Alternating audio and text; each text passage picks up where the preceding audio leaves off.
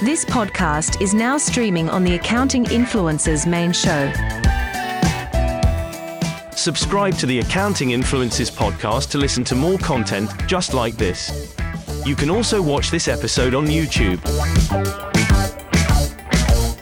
Please like and subscribe to learn even more from the very best experts, thought leaders, and influencers in the accounting and fintech world.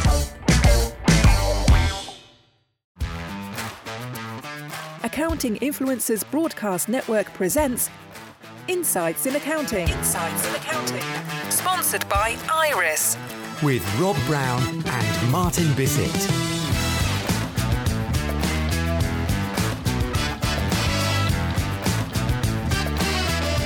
This is our Insights in Accounting podcast on behalf of the Accounting Influencers Podcast Network. Five shows going out every weekday, and I'm here with Martin Bissett. I am Rob Brown.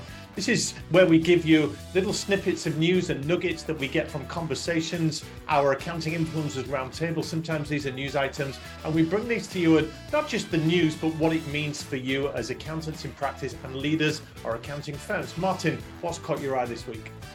It's a question I had, Rob, uh, uh, about what's going on with all the reporting software that's being bought up. So, in the last 18 months, for example, we have seen three pieces of reporting software Fluidly, Futrli, and Fathom all purchased by uh, bigger uh, acquirers. And if we follow the narrative, the, the well the well-worn narrative of accountants too busy, MTD ITSA to do, uh, tax season, the US to do, too too busy to ever possibly talk about a client to talk to a client about anything other than past, you know, and staying compliant. Then why are people with money seeing a future in reporting software that requires a degree of advisory to it? So so so we had this uh, this question as to what's going on. If, if there is no time for advisory in general in the mass market, there's no time for advisory, why is reporting software becoming attractive to acquirers? Surely be compliance software would be attractive. So we, we, we brought this debate to our roundtable, Rob, as, as you know, you were there chairing the meeting. Uh, and we asked this question of those who are in the, the marketplace and said, what's going on? What is, you know, we need some insight. Is, is our premise incorrect, inaccurate? You know, uh, is there plenty of room for advisory? What's going on? And we're going to talk about reporting tools generally, Martin, but this is against the backdrop of a lot of venture capital and private equity money coming into the accounting firm space and the fintech and software space. So there's clearly a lot going on, but reporting particularly has attracted some attention, hasn't it? And, that, and that's and that's what has generated query because if it was true that all there is is compliance, then surely they'd be acquiring tax software, payroll software, and general ledger software. So why are they acquiring something that requires something extra from an accountant? Something that comes into play when the accountant has a conversation beyond compliance with a client. Why are they buying those? And the, the, the feedback we got from our group is the insight we provide for you today, which is, is fascinating. And that is that data is driving everything. And that when you can get reporting software that talks to general ledger software and talks to tax software then the data that you can derive from that and the data driven decisions you can make from that become so much better for the software producers, for the accountants, and for the clients, all in one. So it is not that the reporting software was attractive because everyone's doing advisory. That's not the reason. And we're, we're going to ride that ride that wave, that boom. That's not the reason. The reason is that the data held by the reporting software improves the other pieces of software that talk to it improves the accountant's ability to look after their clients and improves the client's overall grasp of their business performance and what they can do.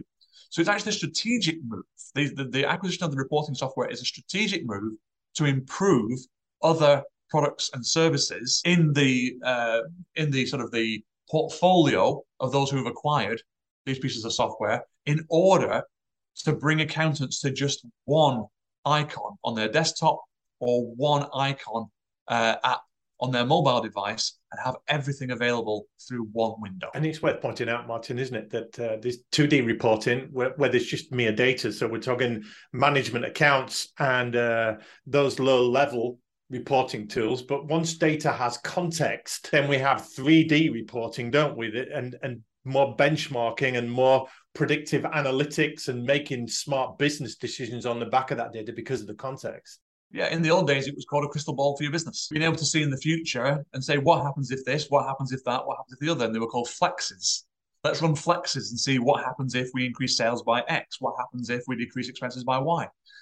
And what we're talking about now is the 21st century version of that, which is a digital data driven business powered by one particular piece of software, which happens to have many different ways of collecting data from you, analyzing that data, coming up with conclusions and findings, and presenting it back to you to say, look, um, and that is what's going on. So our insights for you today, guys, is not because uh, reporting reporting software has been acquired because everyone's expecting the fourth advisory uh, era to begin, but rather what happens when accountants can get hold of that much information to start the process of having a conversation with the client to then open the door to a wider advisory conversation. So this is actually, in, in a weird way, you know, uh, one step forward to go a couple of steps backward to go back forward again.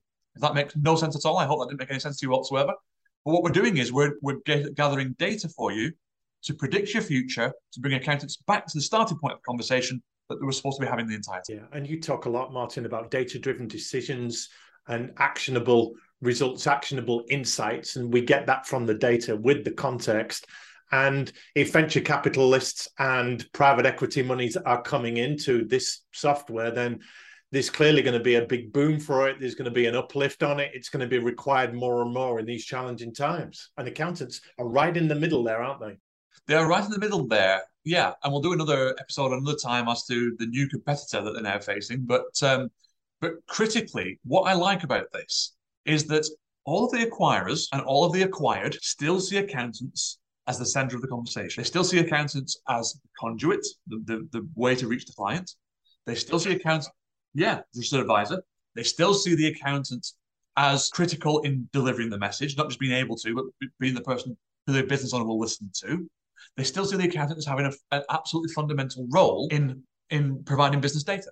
So that encourages me tremendously because I like acquirers who aren't trying to eliminate accountants from the equation. Yeah. And just to finish this off, Martin, what can the accounting practitioners, firm wide leaders, and even some of the software and fintech influencers we have listening to our show, what can they do with this information?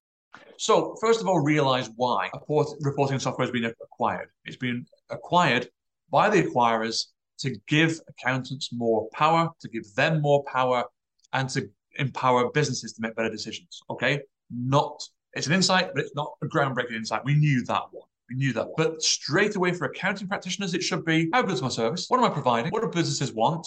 How can I improve immediately for very little effort? How can I raise prices? Very little effort to give businesses more of what they want.